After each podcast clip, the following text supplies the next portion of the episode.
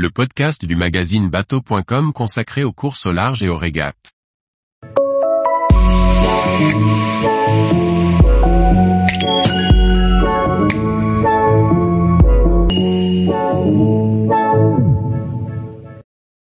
Journal de bord de la course au large, Mini Transat, Défi Azimut, Classe 40, Ocean Globe Race. Par Chloé Tortera. Voici le résumé des régates et des courses au large de la semaine du 16 au 22 septembre 2023. Au programme des départs de courses prévus, confrontation IMOCA attendue, un échauffement en classe 40 ou encore un élitreuillage sur l'Ocean Globe Race. Ce 24 septembre à 14h, les 90 marins de la Mini Transat La Boulangère 2024 devaient s'élancer des Sables d'Olonne en direction de Santa Cruz de Palma, première étape de la Transat. En raison des conditions météo, le départ est reporté pour le moment. La seconde étape s'achèvera en Guadeloupe. Attirant toujours plus de participants, l'épreuve est ouverte à 90 concurrents au lieu des 84 initialement prévus. On retrouvera 63 Français et 27 internationaux, mais également 14 femmes. Au sein de la flotte, on retrouve 31 protos et 59 séries, catégories dans lesquelles la concurrence fera rage. Le départ de la quatrième édition de la 40 Malouine Lamotte a été donné le jeudi 21 septembre. Après 187 000 de courses entre Saint-Malo et les sept îles, dans du vent soutenu, des grains, de la mer et de la pluie, le duo Ambrogio Beccaria et Nicolas Andrieux remportent la course. Seulement 3 minutes et 58 secondes les séparent des seconds, le binôme Nicolas Destet, Léo de Biès. Cette répétition générale avant le départ de la Transat Jacques Vabre a permis de valider certains points techniques, mais aussi de se jauger, et de confirmer le statut de favori pour certains d'entre eux. Le défi Azimut a débuté ce 21 septembre par les 48 heures du défi. Charal l'emporte, suivi par trois redoutables concurrents. Massif Santé Prévoyance, For the Planet et Paprec Arkea complètent le quatuor de tête derrière Jérémy Bayou et Franck Camas. Stand à One, nouveau SCO sans foile d'Éric Bellion a dû abandonner la course en raison de problèmes d'électronique au niveau du pilote automatique et de la réception des données météo. C'est terminé également pour Corum l'épargne qui a dématé dans la nuit de jeudi à vendredi dans le sud-ouest de la pointe bretonne. Il s'agit du deuxième dématage du bateau. Les runs qui devaient avoir lieu mercredi 20 septembre ont finalement été déplacés au 24 septembre, les conditions météo difficiles ne permettant pas de lancer des runs avec des invités à bord à la date initiale. Ils remplaceront le tour de l'île de Groix. Les 23 et 24 septembre 2023, les catamarans volants F50 vont se réunir à Tarente, dans le sud de l'Italie.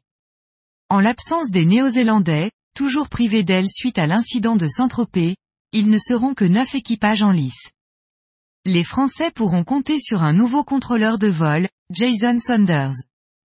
Après des débuts avec les Néo-Zélandais, il est passé chez les Américains puis les Suisses, avant d'intégrer l'équipe tricolore. Organisée du 24 au 30 septembre 2023, les 45e régates de Cannes vont réunir parmi les plus beaux voiliers classiques du monde, notamment les Dragons ou les 12 MJI, stars de la Coupe de l'América entre 1958 et 1987, qui viendront disputer le championnat d'Europe 2023. Plusieurs catégories seront à l'honneur. Les Big Boats. Les époques auriques. Les époques Marconi. Les Classics. Alors que la base a su s'imposer comme la plaque tournante de la course au large, aucune course n'arrivait encore dans le port de Lorient. C'est désormais chose faite avec la course retour de la Transat Jacques Vabre, retour à la base, transatlantique en solitaire qui débutera le 26 novembre en Martinique. 40 skippers ont répondu à l'appel, 5 femmes pour 35 hommes, de 22 à 64 ans. Cette épreuve sera également qualificative pour le Vendée Globe, une aubaine pour les 14 skippers qui n'ont pas encore participé à une course en solitaire avant 2024. Alexia Barrier s'élancera sur le trophée Jules Verne en 2025 avec un équipage exclusivement féminin. Le trimaran Idexport a été convoyé de la Trinité-sur-Mer à Vannes le 18 septembre pour entrer en chantier chez Multiplast.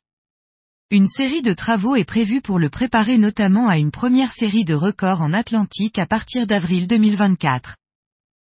Blessé sur l'arrière du genou après une chute sur le pont survenue le 17 septembre 2023, l'équipier Stéphane Raguenes de l'équipage français Triana, 66, du skipper Jean Dartuy a été secouru deux jours plus tard.